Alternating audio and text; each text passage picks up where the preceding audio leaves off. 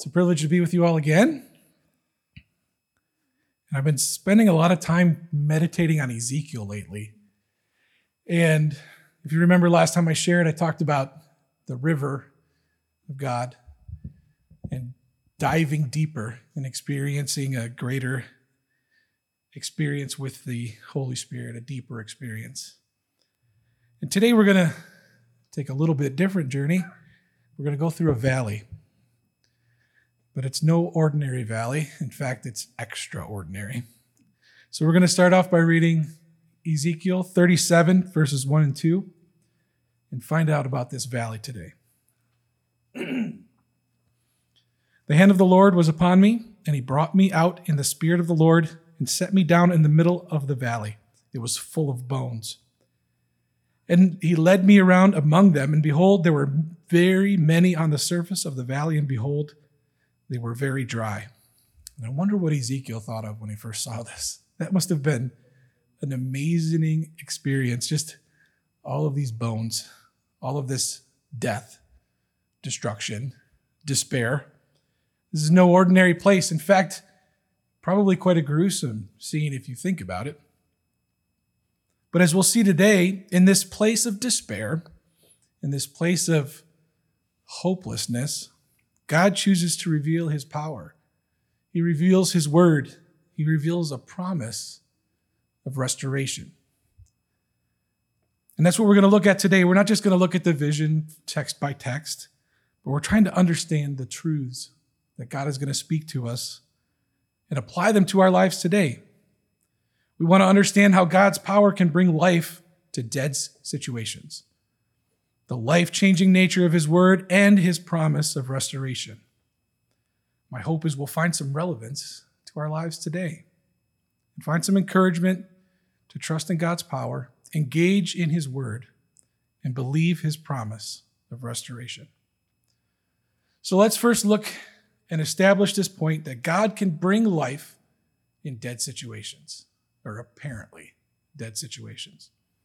Just as he brings these dead bones back to life, he can breathe new life into us and into a seemingly hopeless situation. It might not even be us, but something we're involved in. And it all starts with verses three and four. Let's read them. we're in the ESV this morning, in case you were wondering. And he said to me, Son of man, can these bones live? What an amazing question.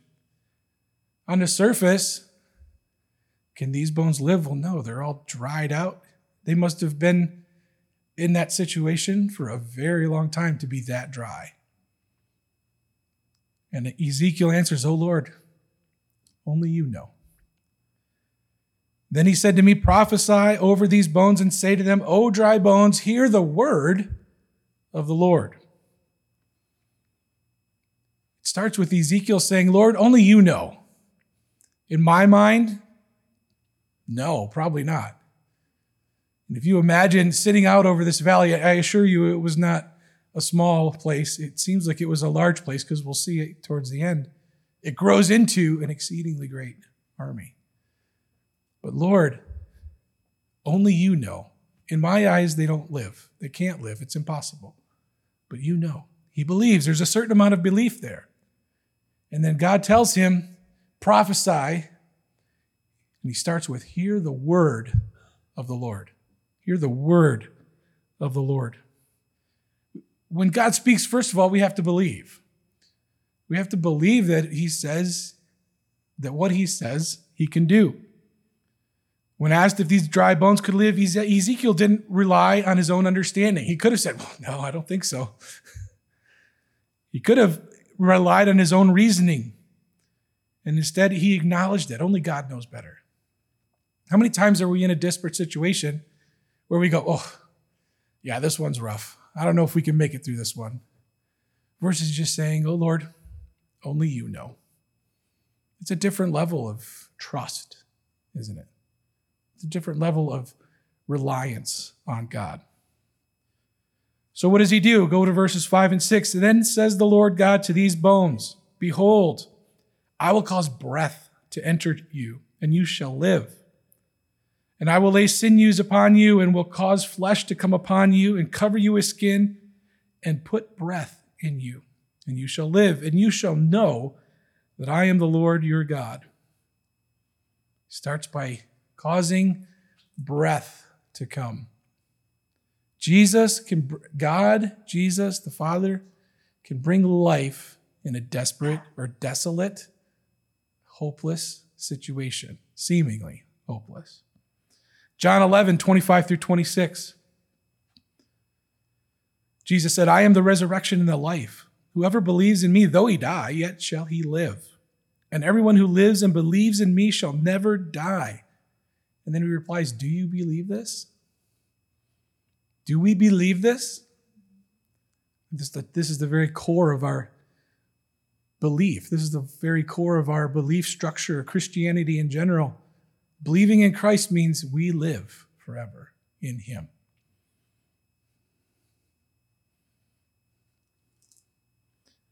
Another desperate situation, we won't read it, but tangentially, is Elijah.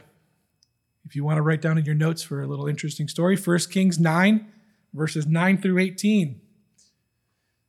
Elijah is not a very popular prophet with the authorities that be at the time, two people by the name of Ahab and Jezebel, co partners in evil and death and destruction.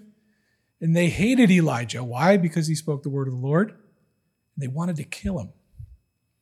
In this passage, he's running from Elijah, fleeing for his, or running from Jezebel, excuse me, fleeing, feeling desolate.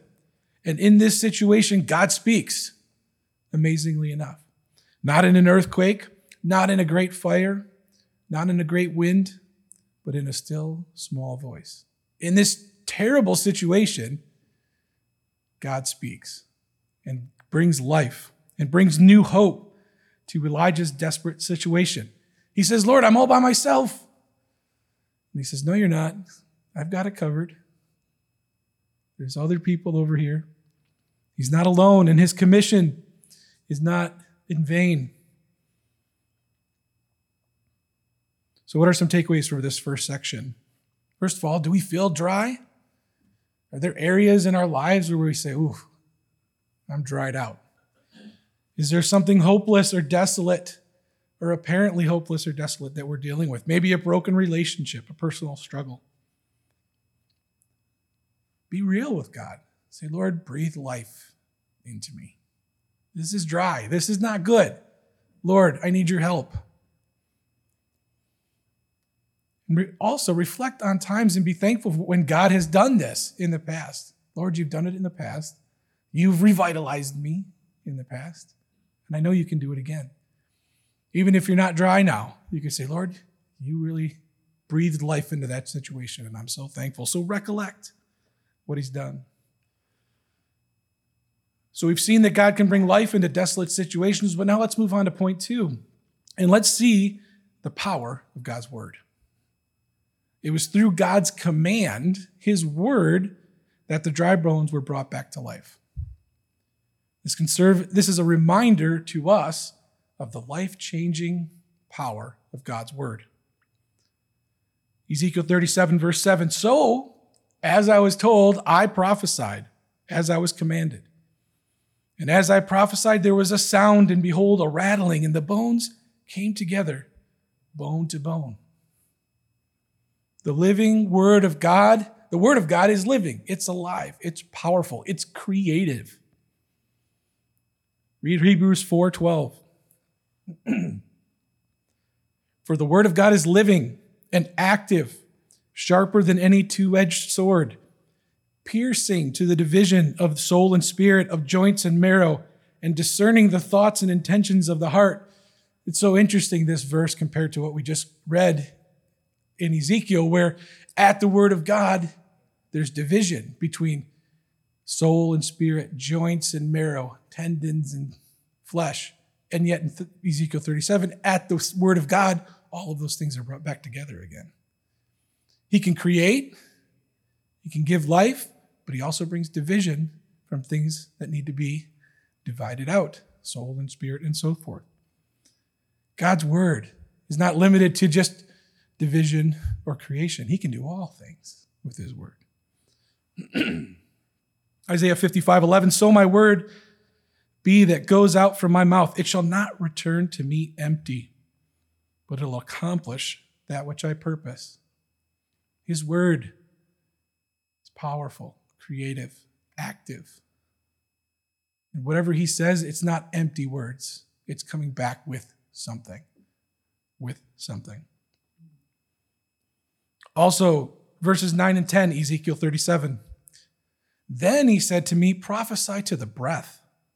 Prophesy, Son of Man, and say to the breath, Thus says the Lord God, Come from the four winds, O breath, and breathe on these slain, that they may live. So I prophesied as he commanded me, and the breath came into them, and they lived. They stood on their feet, and what? They were an exceeding great army. So you could through science. You could put those bones back together. You saw it in your biology class, probably, those little skeletons where you learned about all of the 206 bones in the human body. And if you really wanted to, you could probably create skin and tendons and bones, or at least some sort of facsimile of it. But you can't breathe life into it. No way. You can't put a spirit and a soul in it. He says, prophesy to the breath. It was an incomplete act. At the beginning, all it was was a bunch of connected bones rattling, right? But then he says, breathe life into it. And that's where the creative power is finished and demonstrated the breath of God's word. From this gruesome place of despair and hopelessness, an exceeding great army arises. And what was the key? The breath of the Word of God, the life changing, life giving power of God's Word. When He speaks, things happen. Things will happen. Genesis 1, all of creation was, and God said. It didn't say He went out there with His hands and put things together until man. But everything else, let there be light, there was light. That was it. His words. Psalm 29 The voice of the Lord is powerful, the voice of the Lord is full of majesty. So, what can we take away from here? Engage in the power, with the power of God's word. Understand God's word, not just reading your Bible daily, which we all should be doing anyway. But Lord, speak to me through your word. Speak to me life. Memorize scripture if you're so inclined reflect on the power of God's word in your past. I do write things down when the Lord speaks because I don't want to forget. Lord spoke this. Here's the date. And then I can go back and say, oh, look at that. It happened. There's some that I'm still waiting for. Oh, wait, that hasn't happened yet. Let's go pray for that. Lord, make this work. So we have God bringing life in a desolate situation. We have the power through the power of His word, but now we have the promise of restoration. The third point is highlighting the promise of His restoration. The vision of dry bones was a promise prophetically to the Israelites that they were going to be restored. It encourages us that God wants to bring restoration in our own lives, in our own situations, in our own areas. Let's read verses 12 and 14, 12 through 14 of Ezekiel 37. Therefore, prophesy and say to them, Thus says the Lord, Behold, I will open your graves and raise you from your graves, O my people, and I will bring you into the land of Israel. And you shall know that I am the Lord. Excuse me. Verse 13, and you shall know that I am the Lord when I open your graves and raise you from your graves, O my people. And I will put my spirit within you, and you shall live. And I will place you in your own land. Then you shall know that I am the Lord. I have spoken, and I will do it, declares the Lord. The promise of restoration, he doesn't just breathe life into something for no reason. He does it because he wants to restore. And he's using, again, this is a prophetic word to, of encouragement to Israel that yes, you're in a terrible spot right now, but we're going to bring you back. I'm going to bring you back. I'm not just going to leave you in Babylon. I'm going to bring you back to the place of your inheritance. God is always looking to restore, even in captivity, which is where Israel is. In Babylon, they're in their mind, and at that time, probably the wickedest place they could be, surrounded by idolatry and everything else. But he says, I'm going to bring you back. I'm not just going to leave you there. I'm doing a work. Maybe I'm doing a little dividing of soul and spirit, and then I'm going to put you back together and breathe life into you afresh. He brings restoration. Jeremiah 30, verse 17 says something similar. But I will restore you to health and heal your wounds, declares the Lord. He doesn't just abandon us. When He's working on us, no, you could easily make the argument. In fact, it's the truth. They were there, it was their own fault. They were there because of sin, they were there because of iniquity and idolatry and all of these abominations that they had done. But the Lord doesn't just say, I'm going to punish them and do a lightning bolt from heaven. He says, No, let's find a way to make this better. Let's find a way to fix this permanently so we don't have to deal with this again. And when they left Babylon back, they never went back to idolatry to this day. When they left, that was gone forever. Unfortunately, that's what it took. But God said, let's make this permanent. Let's make this solution permanent and breathe life to it and restore. Isaiah has a similar prophecy, chapter 49, verse 19. Surely your waste and your desolate places and your devastated land, surely now you will be too narrow for your inhabitants, and those who swallowed you up will be far away. You're so desolate, you're so devastated, you're so narrowed. There's no place for you to go, there's nothing around. But he doesn't stop there, does he? Continuing on, we won't read all of the verses because it's a long chapter, but 22 through 26 is a, a place you could highlight if you wish. He says, But I will lift you up, my hand to the nations, and raise my signal to the peoples. Later on, verse 23, he says, Then you will know that I am the Lord. Because not because I've punished you, but because I brought you back. I brought you back. Later on, verse 25, even the captives of the mighty shall be taken, and the prey and the tyrant will be rescued. Not only am I going to bring you back and restore you, then I'm going to deal with the people who did this to you. It's amazing. Then he ends it, verse 26, Isaiah 49. Then all flesh will know that I am the Lord your Savior and your Redeemer, the mighty God of Jacob. We need a promise of restoration.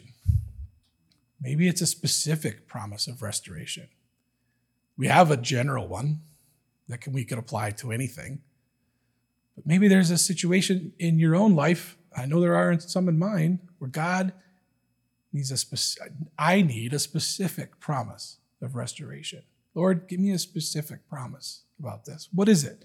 Could be a relationship, could be an area of personal growth, could be anything.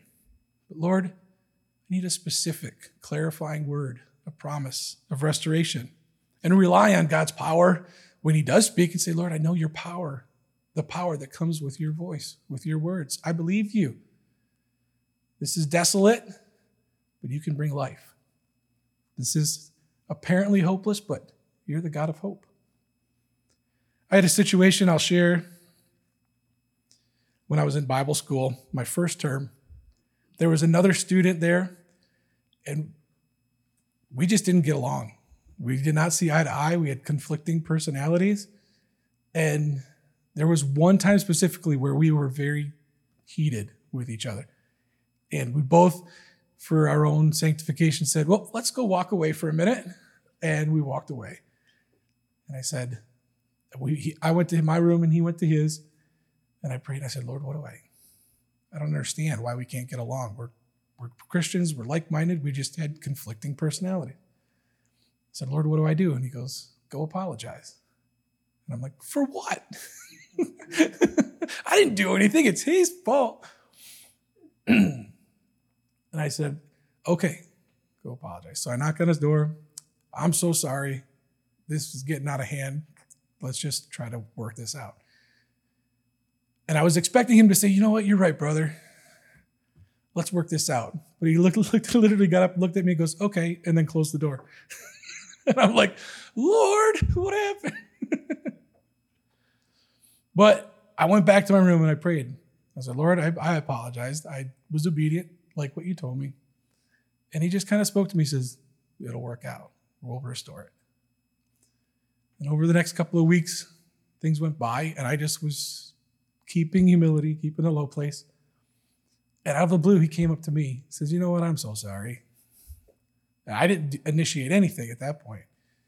And the Lord had been dealing with him. Why? Because he was just as stubborn as I was and had the same issues I had, but the Lord had to work on him too. If I would have kicked his door back open and says, No, man, we got to figure this out, it would have made things worse. He wasn't ready. The Lord hadn't dealt with him yet.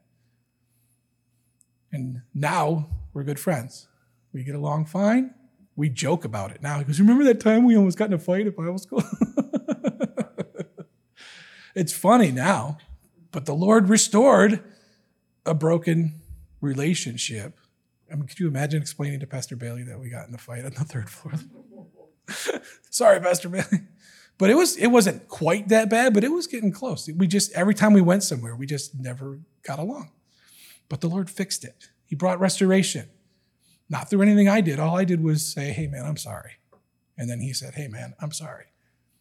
And then he breathed new life into that relationship, which is what he can do and what he will do.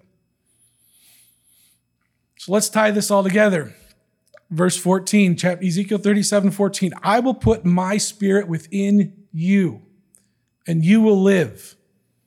And I will place you in our in our in your own land. Then you will know that I am the Lord. The Lord says, I will put my spirit in you. Now he's talking to the bones, he's talking to the sinew and the flesh, but he's also talking to us. I will put my spirit in you. And what does Romans 8 11 tell us? If that same spirit of him who raised Jesus from the dead dwells in you, he will quicken or you will give life to your mortal bodies through his spirit who dwells in you. That same spirit that brought life to those dead bones, created that exceeding great army, dwells in us. It quickens us, it gives life to our mortal bodies it creates something new.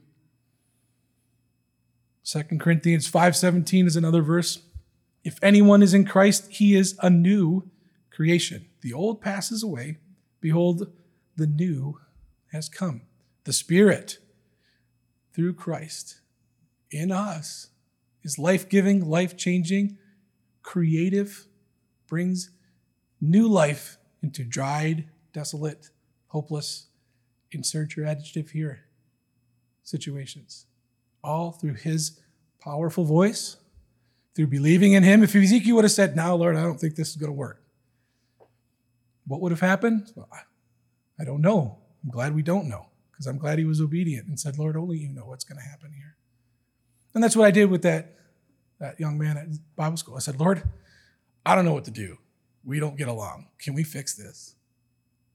If I would have went in there and said, I hate that guy forever. Or worse yet, other things would have escalated. Just said, Lord, I don't know what to do. And he said, Go apologize. Oh, really? That's what he said. We can trust in God's power to bring life in a dead situation. Do you believe in God's power? Do you trust that He's got it figured out, that He knows? He can bring life to your areas of dryness and desolation, whatever they might be. That's takeaway number one. Takeaway number two engage with God's word. Engage more deeply with God's word, not just, like I said, reading our Bibles, but be specific. Lord, I need a specific word. I need something specific for this situation. Speak to me. Psalm 33 9, last verse, or no, sorry, second to last verse. For he spoke and it came to be. He commanded and it stood firm. Finally, third point hope in restoration. Third takeaway hope in restoration. Ask God for specific promises for restoration even when things seem hopeless. Revelation 21 5.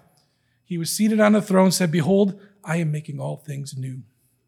And he also said, Write this down, for these words are trustworthy and true. He says, I'm going to make everything new. You can trust me. I am trustworthy.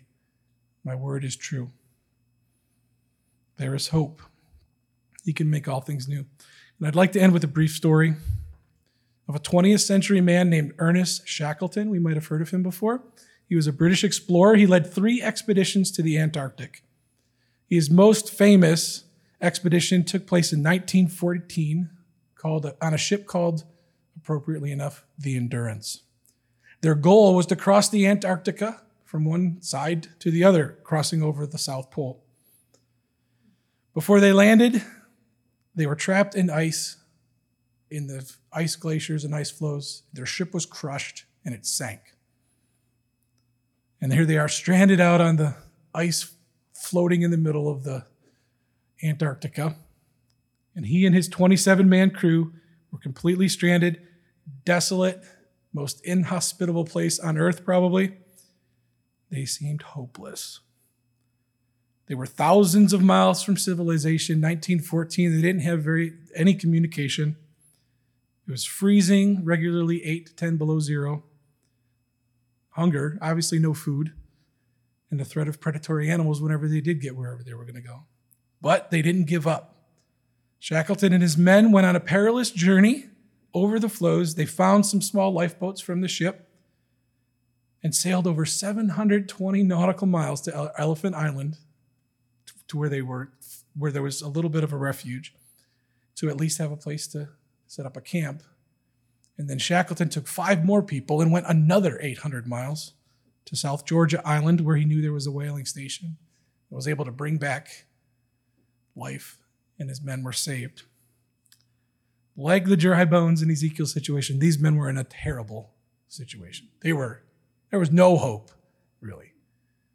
But they didn't give up with determination, which we can symbolize with trusting in God's power, trusting in His life giving power. I trust you, Lord. I don't know what's going to happen, but I'm not giving up because I know you're going to be with me. Careful navigation, they had to figure out where they were going, following God's word, being obedient to Him. When He speaks, we listen. An unwavering belief in rescue. You can't be in a situation and say, We're done, we're sunk. You have to say, Nope, I'm holding on because somebody's got to be out there. We have to find something somewhere. We have to figure it out. We have to believe that God will restore and look for an un, a specific promise for restoration. And through all of that, they were over, able to overcome. They were rescued. Amazing. This story is a reminder to us that's a dire situation. I don't know if I've ever been that bad. Imagine running away from polar bears or whatever. I don't even know what's down there. But if it's every day minus 10, we got a problem. Engage in his word, trust in his power, believe that he can bring life to a situation. Do we trust him? Are we engaging in his power? And remember, there's always hope for restoration. Amen.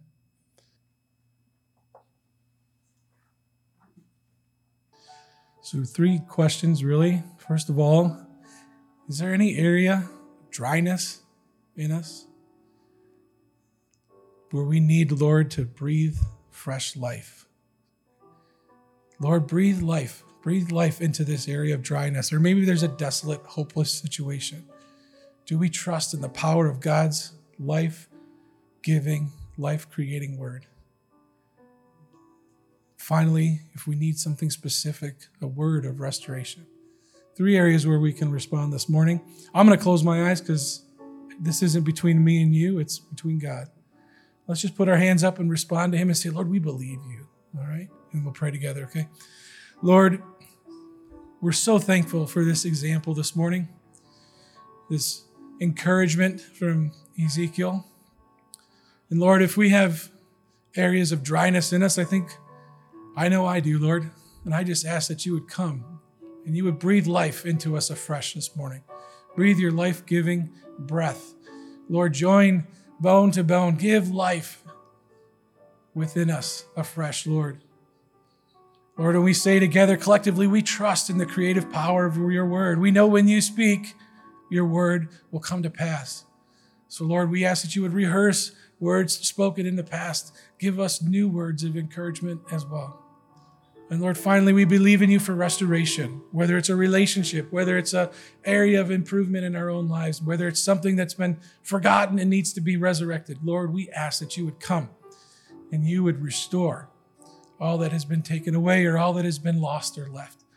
Lord, we trust in you for specific words of restoration this morning. We believe you and we have and we take hope in you. We just ask, Lord, that you would seal this word to our hearts this morning. Lord, and that you would let us leave from here transformed and take action on these things we, we learned of this morning in Jesus' name. Amen. Amen. God bless you. Have a great day. And we'll see you in two weeks, actually. so, God bless you all.